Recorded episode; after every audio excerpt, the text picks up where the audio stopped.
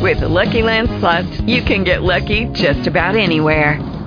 This is your captain speaking. Uh, we've got clear runway and the weather's fine, but we're just going to circle up here a while and uh, get lucky. No, no, nothing like that. It's just these cash prizes add up quick. So I suggest you sit back, keep your tray table upright, and start getting lucky. Play for free at LuckyLandSlots.com. Are you feeling lucky? No purchase necessary. Void where prohibited by law. 18 plus terms and conditions apply. See website for details. Blog Talk Radio.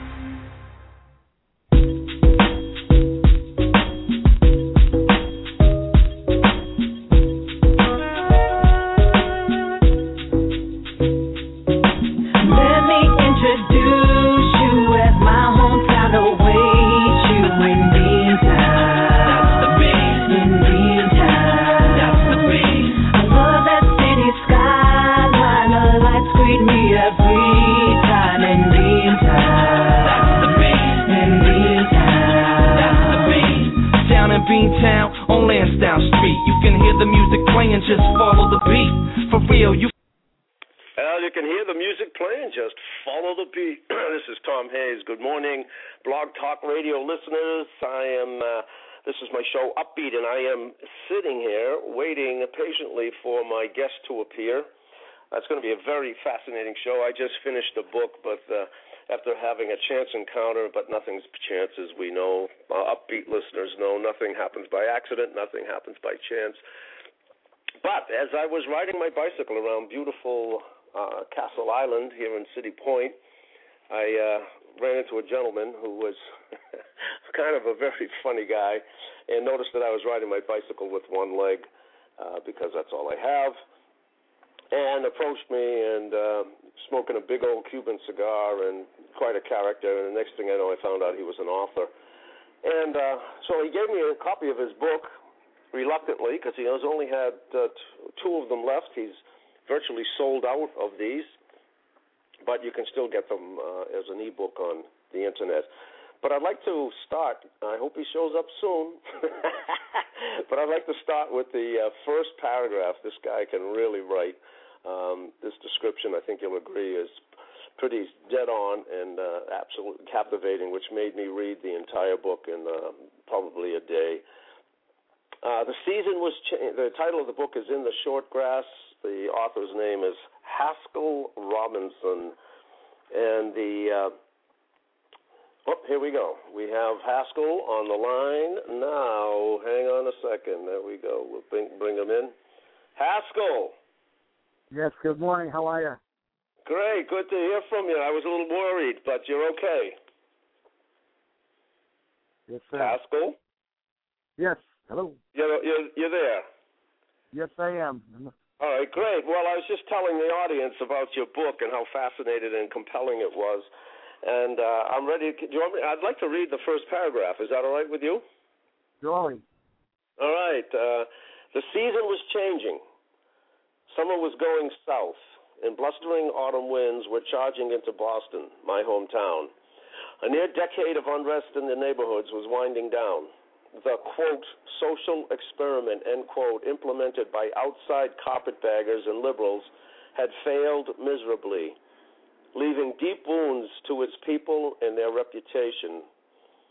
Forced integration of public school children without much planning and inside knowledge of inner city values caused a volcanic eruption of emotions that left a disaster in its wake. South Boston, to my east, was almost maligned beyond repair for decades and deemed a racial cauldron of thugs. Education suffered greatly as rebellion took to the forefront. School children were forced to leave the sanctity of safe, familiar environment and dropped in places where cab drivers were afraid to pick up fares. The real fight was not over race, but mandated relocation to places the media had labeled dangerous and uninviting. Judge Garrity of an affluent suburb to the west had instigated the insanity to improve the quality of education in the city. The citywide experiment was a total failure and education suffered. Wow, that's pretty pretty darn good writing there, Haskell. Thank you. Did you uh did you ever pen anything before? I mean, did you have a, a, as they say, a proclivity to the pen uh, early, any time earlier in your life? Well, I think uh, going through the Catholic school system, uh, we were more fed English rather than math, and it, it turned out I did a lot of writing in uh, middle school and high school, but I never, you know, penned anything for everyone else to read. This is kind of my first venture down the road. So obviously, but you you like obviously liked writing. It shows in your writing here. Oh yeah, I I, I have a way with words and, uh, communicating, you know, even person to person. Yeah, Uh, great. Uh, and, uh, are you a reader? A big reader? I don't read. I don't read enough. I, I um I don't read other now that's to me. There is an amazing gap. Your, your, language is that of, uh, uh, in my opinion, of, of any great author. I mean, I don't know any authors who write more powerfully or more descriptive than that, or more forceful. And yet, you know, so where where do you think you pick up this this language, this uh, ability to? I, I just I just think I was born in, innate. Just it just came. I don't know. Maybe it was a gift from God. You never know. But uh, I I don't read much of anything. I, I can't sit still. I, I think I got too much ADHD going on to read someone else's stuff, unless it's fast paced. You know.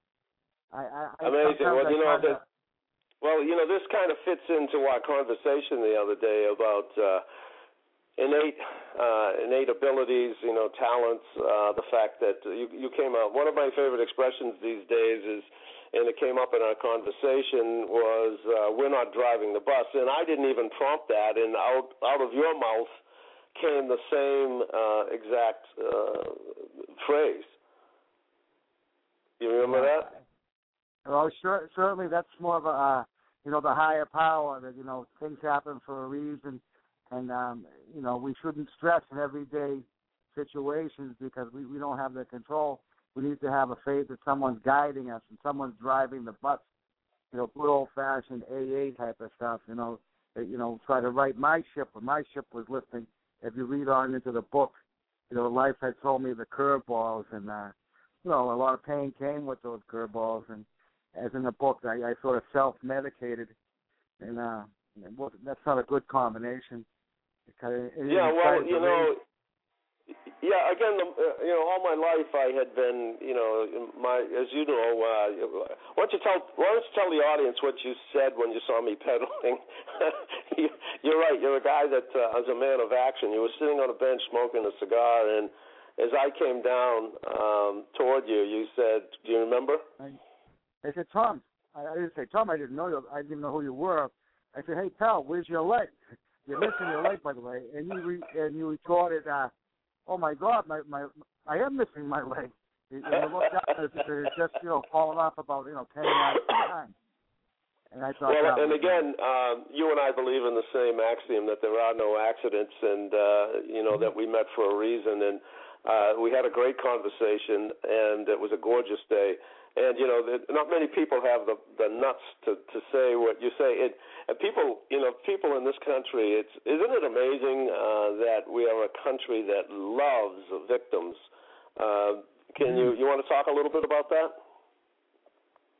Well, I mean, uh, you know, when you, I think there's a lot of finger pointers. I think that's like a, you know, that's like a character defect. It's always easier. Uh, oh, you mean Vic? Well, I, I'd like to just say, I maybe I'm getting off base here, but people love, you know, the defense mechanism is to make the other guy look better. Look what he's doing. Look what she's doing. You know, I mean, they're not taking their own inventory, uh, and they might be part of the problem. And I did a lot of that. You know, when I was out there, my thinking thinking was I, I blamed other people, I blamed situations instead of looking in the mirror and say, "Wow, you know, maybe you know all this, uh, you know, medicating I was doing. I mean, my book is a recovery book. I don't know if you that, but it's about a guy that realized that, you know, the guy in the mirror might be, you know, like Michael Jackson, son, but he, this guy, you know, some of it might be me, you know, like we get ourselves into so many situations when we're actively using alcohol and drugs to medicate. And being sober now five years, it's boring. I mean, my ship just is on a coast right now. It's unbelievable. You know, there's no drama, there's no this, there's no that. I'm not looking over my shoulder. You know what I mean? So to me, it, it, it's just you know, maybe if you give up that one thing, which I call the you know the one thing is the booze and the drugs, you can have everything. I would have never wrote this book. I mean, I'd be looking for the next hit instead of sitting down writing this book. You know what I mean? I was preoccupied with my medication. Now, as I, t- I told you the day I met you, we were looking at the ocean, the weeds, and stuff. How beautiful! it- And you have time to just to be a human being, you know, and instead of a, a human chaser. You know. It A human being instead of a human human chaser. Is that what you said? No, yeah, like ch- you know, you're chasing the high. You know, I mean, when when you get rid of drugs and booze, you you, you become uh, you know, your sensories. Oh, my night, a nice day. I mean, if you're out there active, you know, and, and in the throes of addiction, you're not looking at a sunset. You're not looking at the ocean, the cool breeze. I mean, you're, you're just you know oblivious to everything around you except for that, you know, that next pick me up, that next you know dosage or whatever you want to call it. You know. Well, you So know, I- it's I funny hope- that you say. Go ahead. But I hope this book will have some people, you know, maybe accept that, hey, look, you know, maybe I do, maybe I should try a, a different way to cope. You know, that's all. I mean, it could it could be instrumental in someone else looking at, you know, why am I always, you know, in these jams and these frays? Well, you know, someone has to rescue me. You know, why is it always me? I mean, is life is that unlucky? You know, but it, it has a lot to do with the, you know, the th- the things that we uh, put in our system, you know, and the way we acquire them and stuff. You know, it, it, you just, you know, you're not a, a whole person when you're getting high. It, and mine developed into like an everyday situation. At the end, it is a disease of progression, and at the end, I was, you know, compulsively chasing drugs and alcohol. You know, so I mean, that- that's why I kind of have that message in the forefront of this book. It is a recovery book, and, and it's kind of entertaining as well. I mean, there's a lot of, uh, you know, crazy things that went on, but um, go ahead, Tom. Back to you. Well, no, I, I, I, I you know, you, you talk about the uh, inability to uh, see a sunset or enjoy a good day and to just keep going, and the addictions. And I, I, I have to comment that you know one of my maybe my path, and I'm certain it is um, part of the reason that I was blessed to live because you know I had cancer at the age of 13 and a lethal form of it. Uh, only five percent survived in those days, and today it's it's about 50 percent with all of the uh, the advances they've made. But that's the fit. You know I don't want to toss a coin on my life, and so if you can imagine that every time you flip the coin, 95 percent of the time uh, it was the it was the wrong choice. I mean, so I w- was gone. So I obviously uh, have an amazing zest uh, and appetite for living. I mean, and grabbing it all and enjoying it all, and it just drives me crazy when I see people ignoring the most magnificent parts of it, which is, you know, everybody says that the best things in life are free, and they are. And to see, you know, we live in here in South Boston, and it's, uh, I call it an open gym, and you see people out there running and they've actually you know sequestered themselves off. I mean, it, you know, addictions aren't just drugs and alcohol. I mean, work becomes an addiction, money becomes an addiction, things become an addiction, and when people are focused on those things, exactly what you're saying. You know, I'll tell people, look at the sunset, you know, or look at the, and they turn around and they might take a quick glance and they look at me like I'm nuts, and boom, they're still off on their, you know, p- particular path that day. So I, I totally agree with you, and it doesn't just necessarily mean drugs and alcohol. It's all the other crazy things that the society Yeah. holds as valuable. Uh, You're you're absolutely right, Tom. It's anything that gets in the way of relationships. There could be too much time at the gym, not enough time with the kids, too much jogging. I mean, too much thinking about you know. I, I know a guy who's addicted to golf. I mean, his, his family is in ruins. I mean, she, she's like a a golf widow. You know, and he's got young kids. It's like, you know, he's in therapy for his golf addiction. I mean, come on, will you?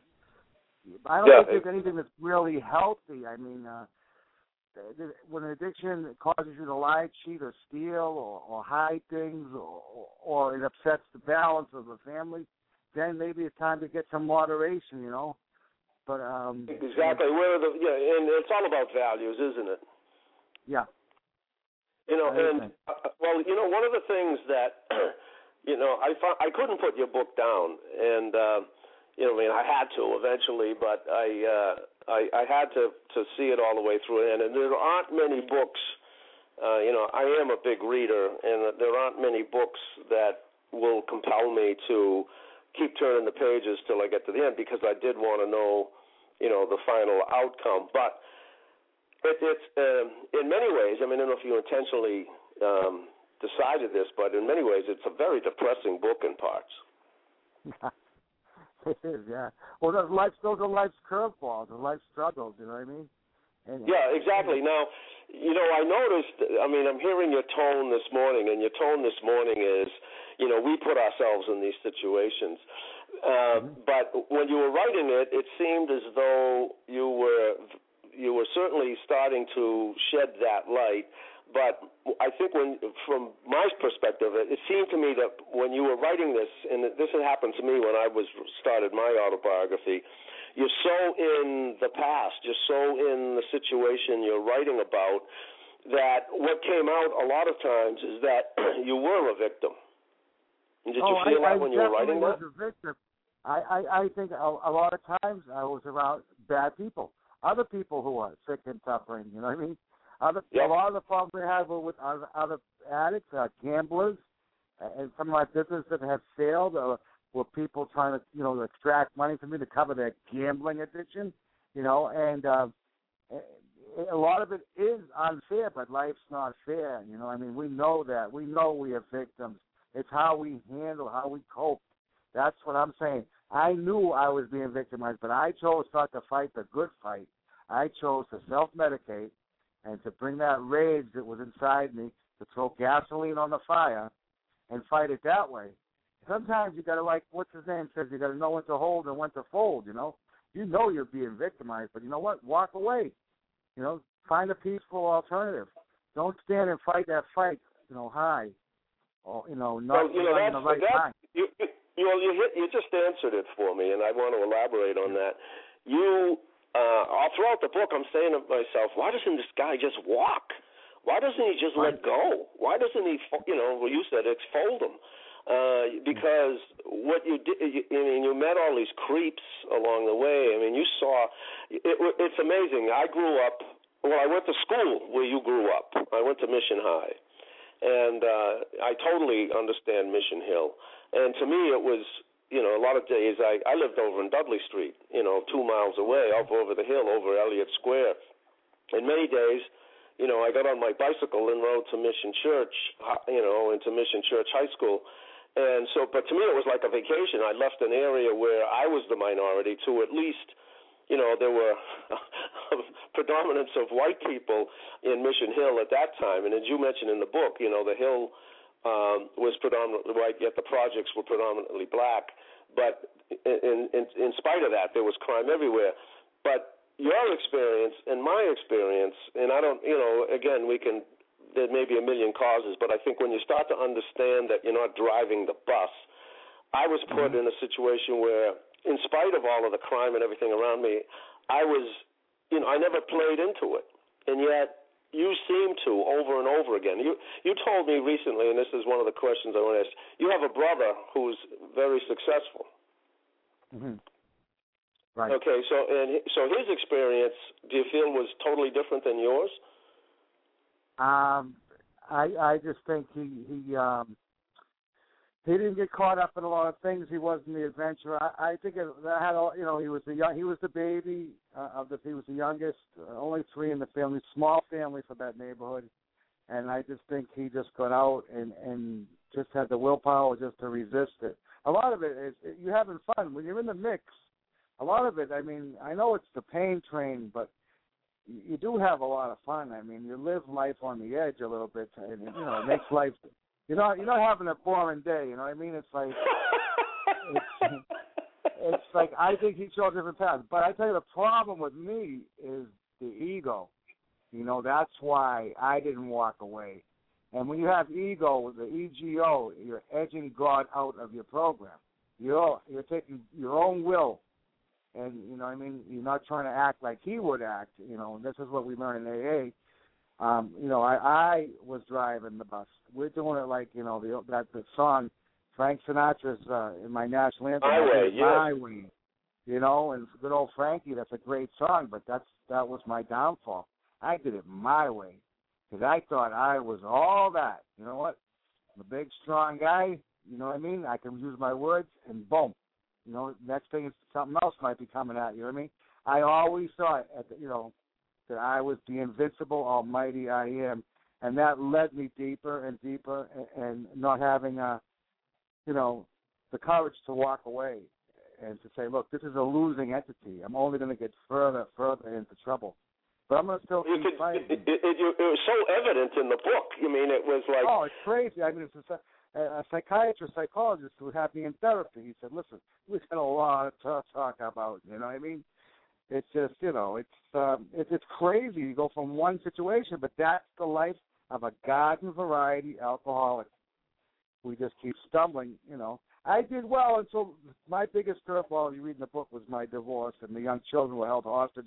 You know, held away from me, and that was something I, I you know, I couldn't fake it. I mean, that was the dagger. You know, that, that was the the straw that really turned me into, you know, a maniac in the streets. And that's, you know, that was my curveball that I that really, you know, I did well. I mean, I coasted along, had some fun. But when that big, you know, that midlife crisis, when about 43 years old, which is probably midlife, I would think. I think that's that's the whole uh, the gist of the spurring the insanity. You know, I, I Well, could you know, not I- handle it- that. Go ahead. I couldn't handle that. That was the big curveball. Uh, you know, the other stuff, you know, it, was fun, and, and, you know, nothing was at stake. There were no kids. There was no houses. There was just, you know, um, you know, a decade going through my twenties on the merry-go-round. You know, not overindulging, a high functioning, but still, you know, a substance abuser.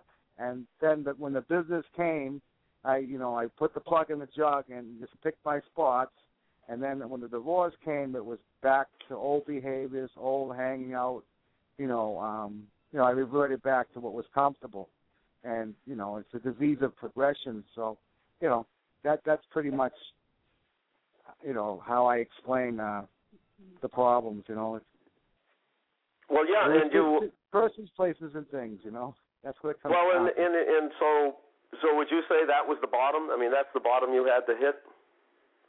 Oh, the bottom I had to hit was, as we read on in the book, is the, uh, you know, is the the jails and the institutions and things like that. That that's when you know it's like, wow. You know, when you're out there and you're actively, I mean, you're not on the bottom. You're on, you're getting high. You're on a high. You hit bottom is when there's nothing left. There's no one to call. You know, the money's gone. You know, it's like you know, the money's gone. You got to go. Well, you know, comes down to- now that you've well, you've I got to bring this up at this point. You know, again, um, we're not in control. We're not driving the bus. You mentioned, I mean, and um, you know, you know what I love about the, this book and your attitude and everything else. You know, there's a lot of things I've been reading about spirituality. Uh, You know, once um you know i knew i was blessed i mean when i everybody told me that you know for the, i got into the medical field and every single day doctors would ask well you know why was i limping and and i would tell them what i had and they would just look at me and go no you didn't. You'd be dead. And so every day i had a reminder how lucky i was to be alive. And so i always went for the gusto in in what i believe are very healthy ways. And you know again i thought that i was you know, I started to believe the same thing that I was driving the bus and things, you know, and, and that's the whole thing is that when that ego takes over, and what you're doing with your book is we're getting away from, you know, if you pick up a spiritual book and you listen, you read something by Wayne Dyer or Deepak, I mean, these guys sound like saints, you know, like, you, you know, there's this other world of spirituality, and if you do this, and if you con- connect with the big, but yet they don't have the nitty gritty um, experience that y- you're talking about. I mean, you're dealing with. Uh, I mean, th- these guys, for the most part, you know, Deepak Chopra's a doctor, Wayne Dyer's a doctor. I mean, he had a rough beginning as a kid. Who the heck didn't? I mean, most of the, except for these kids that grew up in wealthy families, et cetera. But you're talking about stuff that y- you're saying, here I am on the streets, and the reason that I'm totally out of control, the reason that um, my life is a mess, is because I took the wheel, hmm right? Right. Right. And that, and, but in spite of that, in spite of the fact that you're taking the wheel, still you were being. I mean, t- t- talk about. I mean, there's a couple of points in the book, but one one of the things I'm trying to get to here. T- tell a story about being, in in the convenience store in the lottery? Oh, that was bizarro. Uh, you know, a guy was uh, a new store, new store on the block, Dorchester. Um, I walked in there and um, I was unhappy with the people who were running the store. And he, I said, I want a ten dollar ticket. He handed me a ticket, but I just had a just out of resentment. I said, no, I want that ticket. And I took another ticket, and the one he had handed me gave to the guy behind me was a million dollar winner. And I said, at that time, if someone gave me a million dollars, I'd have been overdosed. That'd have been too much money for me to handle and an active addiction. So I think, I mean, that's that was a good, a good, you know, turn of my luck, not getting that kind of money when I'm out there sick and tough and getting high, you know. So Amazing. I mean, uh, uh, you know, again, when I talk about this stuff, people look at me and they roll their eyes because they're so grounded in the physical plane, the material plane, and you get glimpses like that that hey wait a minute there is something driving the bus there's some reason that i didn't Oh, yeah. get that right Yeah, as I say, in the accident in my book when I went through the windshield, no one exactly survived. that no was my thought I- next question that was exactly my no next one thought I question would survive. Uh, I mean, nobody gets propelled 50 feet in the air, bouncing off telephone poles, and out of the hospital in, in a short three months, and is walking around back to his usual tricks. You know, that was Yeah, thank g- God give a little more happen. detail on that. That is one of the major points of the book is that you, the ego you, wants to t- take yourself out. Right. I mean, you're at a, such a point. You're so depressed. that You know, you're, you're losing the battle in the divorce. You're losing Well, your contact with your kids. I'm losing everything, but I didn't think I had a choice then. I think that was a clinical thing where, like I said in the book, it was like a spell had come over me. I don't Yeah. think I made a conscious. I didn't have a choice there. It was my body was detoxing from um narcotics. There was a lot of turmoil in my life. I think that was like you know you got the measles. You know, I think it was Yep. bio, you know bio, biophysical, biological. It was a clinical depression. There was no here's a million bucks, here's your kids back, here's your wife back, here's your business back. You're all right. You're you know abolished from everything bad. I don't think that would have helped. I don't think anything would have got me out, except you know go into a coma and come out of hospital. Eh, You know there was no depression. I didn't even go to counseling after an attempted suicide because I was in such a great you know I had, was in the coma. I was in the, in the bedridden for you know two months in the city hospital, but it, it was it was a, a clinical depression. That one had nothing to do with ego. That was just something that captures you and gets a hold of you, and it's it's like I wrote in the book. It was like a spell, you know. It's like someone put a, a voodoo pin in me or something. You know, I couldn't help it. But, well, you know, I I, I recently, um, uh, you know, someone very very close to me also uh, had, you know, one one of those incidents happened, and the way that they explained it to me is, you know, something's wrong, but you don't know what because it's totally outside of you. yeah, it, it was. I, I just knew. uh I just knew I, I had to die. I mean, someone asked me, "Is there anything I can do for you?" And I said, "Just throw dirt over me because I'm going in the hole." You know. And, That and in guy- spite of that, in spite of that, describe the accident. Well, how what you did. First of all, Well, you I cut mean, your I, wrist. I was I went to a, a very uh, pristine part of the uh, the suburbs. Was a lake off of Route 128 in Waltham, and I, I'm out in this field and I'm, I'm slicing up my wrists every which way from Sunday, and you know, the blood's still in the jacket, but I'm not dying fast enough. I looked down and I said, God, I'm wallowing in poison ivy. And I said, no, here's the, you know, here's the, the thought process. Like, you want to die, but you're worried about getting poison ivy. so maybe I really didn't want to die. But anyhow, I hopped in the vehicle and I made five dry runs of about, I don't know, a thousand feet and stopped in front of this pole. And then I got back and I just, I, I just gassed it. I, I know it's going about 70 and I hit the pole head on. I cut it in half, and I remember going through the window. I remember walking around. You know, everything was dislocated, hips, shoulders. I remember walking around and being questioned by either a, a, some kind of police or a, a medical uh, examiner. And then then I went out. You know, he asked me a few questions, and then I went out and I woke up in the Lahey Clinic. You know, several. I think it was several days in the co- later, and then I started my recovery, and uh, the clinical depression had gone. I mean, that that you know, I, I was fine after like the three months in the in the hospital, bedridden. I came out and I had a real zest for life. I was back at it. You know, whatever the spell had been cast on me was now admonished. I was I was great when I came out. I looked great. I lost a lot of weight. You know, I was still about forty four years old. You know, and uh, I, I get back up on the horse. But again, I, I you know I, I didn't do my homework, and I got into another business that was you know not like the one I had been in for 17, 18 years. I mean, it was a bad choice, but it was you know I, I was compelled to make money to work, you know, and uh, that's all I knew was it was how to make money and how to work for myself. I never really had the other skills to go work through the computer skills and all that stuff. I just knew how to make cash every day and make lots of it, you know. So I got into a business without much research and uh without giving out too Yeah, much. again, it started. Yeah, it started all over again, didn't it? It. uh Mhm. But again, you know, I mean, I use the word miracle pretty freely because I believe anything. You know, all these little things that happen. Every, it's a miracle that we wake up every day, as far as I'm concerned. You know, a sunset is a miracle, but man, you, you know what you did. I mean, you you cut your wrists. I mean, I'm laughing because you're you're still you're okay here today. You cut your wrist. It's not enough. You worry about the poison, and then you drive up for five test runs and then finally plow through a telephone pole, go through the wind windshield, and still you're okay.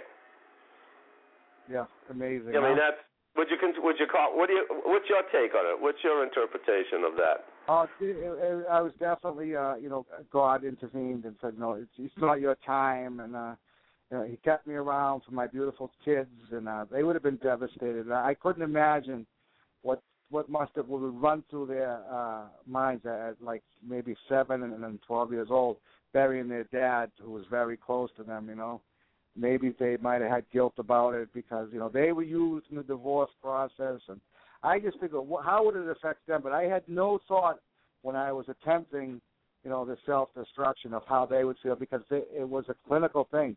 There was nothing. If they would, you know, gave me a house with my kids on a hill, I still was going to do it because it was a spell. You know, it was just Right. Something Exactly. Well, I never understood it till it came really close to me, and to see somebody uh crazy. I mean, just as, uh, as Oh. insane. And it, and when when you are that, you you, you know they, they don't know. They're they're lost. And and I totally I I never experienced it, but I can. for people out there, what you have to do is call an emergency number if anyone even makes a verbal threat of it, and just have them put in a safe place, uh, in some kind of holding area or some kind of uh, you know a mental hospital. If someone is saying that and they're in that spell where they, you know, nothing's going to stop them, they have to be put away. You have to get them sanctioned or whether they, I don't know what the word is. Uh, Yeah, whatever I do. totally. I I in fact that's, that's exactly. I mean, Right. I That's exactly what I had did, and then the, they were. It was just fabulous what they were able to do. Um, so, okay, so let me. I guess the question that came to me throughout reading the book. Now that you have this insight, now that you understand things from a spiritual viewpoint, not just a, a physical uh, point, what would you have done differently? Say, uh, would you in all of those businesses, every single one of those businesses, even though you were making a lot of money, it was just tarnished with you know these tawdry types of people. I mean, you know, Yeah. you, you, there were always hustlers, well, no I matter what what does. Yeah. Those businesses uh, being big cash businesses, not so much the first business, but the you know the canteen truck, they tend to attract a lot of. Uh, and back in the day, it was organized crime, a lot of uh, you know fringe fringe guys. Well, you know, it's uh, when there's that much cash going around, things get seedier. There's no more organized crimes in the canteen truck business. Now the police have a stake in it, especially in Everett up there and they become the organized criminals. You know, uh, that's I mean, you know that that business was tough. It was a tough it was a tough racket. There's when there's a lot of cash at stake, money can be tossed around, and uh, you know. So what it made you- a Right. So the part that I'm reading the book is like, oh my God, with all of the danger involved here, with all of the violence, with all of the things that were happening every day, you were in in battle. I mean, you were getting towards up to end. a oh, yeah, war. Towards, to, towards the end, but I enjoyed that. To me, that was the fun part. I mean, the FBI wanted me to come in and, flip on them and, and be protected and testify, but I said, listen, I'm having too much fun with this. These guys think they're gonna take they're gonna take the almighty me with the ego out. These little punks from a little town north. I said, Are you kidding me? You know, that you don't know. You don't know. You gotta take your will back. I mean, give it give it to someone else to handle, give it to the higher power. Walk away. Should have walked away. Would have saved so much devastation and and courts and you know and judges and lawyers and everything. If I had just known better, I said, look, this is not going good. Let's get up and pack it in. You know, that's all. Just say, look. But I mean, I enjoyed. I to me, it was like a, a chess match. It was like a, a game you like, you know, and uh, it, it was everything I liked. You know, there was violence, there was threats, there, you know, it was just wide open insanity. And that's you know, you come to my you came to my office because I'm insane. You want to try to act insane around me, the almighty me? I think, come on. And that that that was a downfall. I mean, that you know, plus you know, I was highly medicated throughout those that those business years. I mean, the first business I was sober as a judge because I was transporting, you know, Cardinal Law, you know, heads of business and corporate people. I was dealing, you know, but that business there, I mean, you know, I, I was like, you know, wired to sound. I mean, I was plugged in in the morning. I get up, I was supercharged, ready to go do battle. You know, it was. well, that's the answer I was looking for. I said, "How does it?" Because it, it isn't uh, you, you, your description of again, you're so immersed in the battle while you're writing it that that doesn't become clear. At no point did I hear, um, you know, whether you, uh, you know, were, you know, that you would have walked. I mean, but you're saying that right now. You would have walked. Oh yeah, in hindsight, because I'm thinking clearly now, and I wouldn't have engaged those threats and stuff. I mean, I I don't know. Uh, I think you know people aren't stupid. M- most of the people in that business are wired to sound, and that that's an immediate attack point. You know, it's like okay, we know he's on something. We're aligned with a, a police force. We can use that to get rid of him and get a valuable thing that I had created. They were after the economic. They wanted the money route that I created. They knew I was getting high, and you know it's a it's a legal thing to get high. So they have something on you. In this world, I know the people that uh, you know do devious things. They always have something on somebody. The first thing you want to do is try to find a weak point on somebody if you are trying to gain an upper hand. And the weak point on me was, look, he's using narcotics. We're aligned with the Everett police. You know, we want his route. You know, so I mean, whatever happens, whatever we do, even if I would have got shot that day, they'd have thrown a gun in my hand and said I shot first. You know, and they would have done a toxicology and said, look, this kid's got more narcotics than, than the pharmacy, you know. I mean, you're right, automatically. exactly. Here's what I'm saying: if you watch Denzel um, Washington, Oh yeah, I saw Flight, the the yeah the gangster was it what was it called? American Uh. Gangster. No, no, Denzel Washington's called. It was an old, it was a recovery movie. He was flying a plane while intoxicated, right? Did a Oh. perfect job, saved most of the crew. The, the jet plane crashed, but the fact that he was playing the game under narcotics, he did eight years in prison in the movie. Just for the fact he did a courageous thing, he got the plane landed, but the fact that he had it in his system, you're automatically wrong when you're getting high in any situation. You know, even if you're dealing with scumbags and irreputable people, if you're high, you're already at a disadvantage all the way around. That's what's so important about giving up that one thing to get everything. You know, that, that Absolutely. kind of, that that's the message in that book. I mean, especially if you don't, you know, if you're not doing things in moderation. You know, a a guy has a wine every night, fine and dandy, fantastic. Doesn't change his thinking patterns. Doesn't involve his relationships. Doesn't hurt anybody. And another thing I'll tell you, hurt people hurt people. So everyone that's coming at you trying to hurt you is hurting themselves. Exactly. Great point. Great point. So, You're mean- right. If, if if you're happy, you don't mess with people. No, if you're ever in a good space and, and you know whatever's getting you through, whatever higher power, you have a little spirituality going on, you're not hurting inside. You're not going to want to hurt somebody. You know what I mean? And hurt Exactly. people, hurt people is one of the best things that I've come to realize. And in those situations, I was dealing with a lot of hurt people. I mean, they were losing their houses. Bookies were putting notes on their wives' cars. Joey's got to pay up. Well, guess what? This guy's going to the barbecue. So they had to do you know they had to do what they had to do because they're they're you know gambling. Mostly it was gambling up there, you know. But you know a lot of them were getting high as well. I mean, you know, I, I just I just landed another den of inequity, you know, another quick maybe impulsive bad choice. But I mean, my part was just as, as bad as theirs. I mean, I I was you know blasted every Right, day exactly. on narcotics. So, Wow, So I I tell you, this was. Uh, uh, uh, uh, did you enjoy yourself? We're gonna have to close it down now because we're gonna be Yeah. shut off here in a second. Yeah. But um, did you enjoy Tom, yourself? Thanks for the call. And uh, you know, thanks for promoting Haskell Robertson's in the short grass. in the short grass. And how can how can people get the book? They can go on uh, online and Google it up in or Barnes and Noble or Amazon. It's in all the venues. It's it's uh, it's out there. If they have that title and that author, Haskell Robinson in the short grass, you can get a hold of it. You can get a notebook as cheap as the cheapest way to go. I mean, if you don't know. Yeah, right. Like Nook or uh, Amazon or Kindle, right? Kindle, all that good stuff. Well, congratulations! It's a fantastic read. Uh, you you tell an amazing story, and I uh, I hope we can do this again. All right, Tom. Thanks for the call. All right, thank you, Haskell. All right. That's it, ladies and gentlemen.